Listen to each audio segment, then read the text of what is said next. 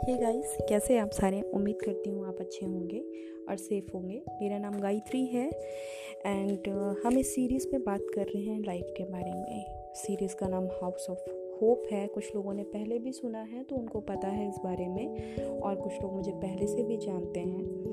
सो so, आज जिस topic पे हम बात करने जा रहे हैं that is healing with rejection बहुत सेंसिटिव सी बात है या कह ले बहुत सेंसिटिव सा मुद्दा है और लोग ना बहुत जल्दी भूल जाते हैं इसको। देवर लाइक हो गया हो गया it's okay they never learn कभी भी उस चीज़ से कुछ सीखते नहीं हैं। कैसे मैंने खुद को निकाला है इन चीज़ों से? कैसे आप खुद को बचा सकते हैं इन चीज़ों से? या मैंने तो खैर गलतियाँ करके सीखा है बट मैं आपको पहले से ही वांट कर रही हूँ कि आप वो गलतियाँ ना दोहराएँ जो मैंने की हैं। और बेहतरी इसी में है कि आप दूसरों की गलतियाँ देख के सीखें, ना कि खुद से वो गलतियाँ करने के बाद में सीखें। बहुत ज़रूरी है ये। अक्सर रिजेक्शन का जो टॉपिक है ना, वो ऐसा रहता, अरे, मुझे क्यों मना कर दिया? मेरे साथ ऐसा क्यों हो गया? मैं भी तो गुड लुक्स में उनके बराबर हूँ या उनके बराबर हूँ। ये अक्सर ना कॉमन है बहुत। ये आप किसी जॉब इंटरव्यू में जाते हैं तो हो सकता है वहाँ पे आपको रिजेक्ट करके कहीं किसी और को चूज़ कर लिया जाता है। आपकी लव लाइफ के बारे में हो सकता है। That is with anything does not typical कि आपकी रिलेशनशिप के ही आसपास होगा वो। बट अक्सर ऐसा होता है कि रिजेक्शन एक ऐसी चीज़ है जो ज़्यादातर लोगों के लव लाइफ के आसपास घूमती है।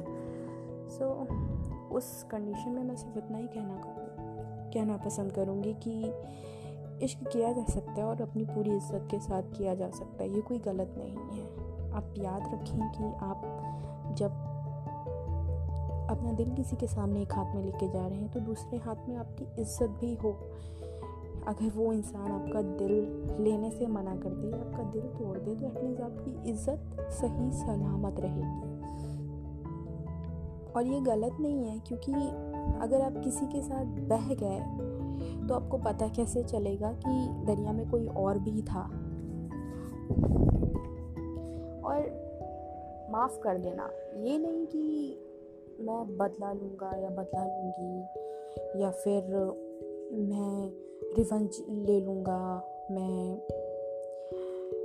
ये ऐसा करने वाले ना बहुत सारे लोग हैं और बोलते नहीं कि धूल में लेटे हुए बहुत सारे लोग हैं।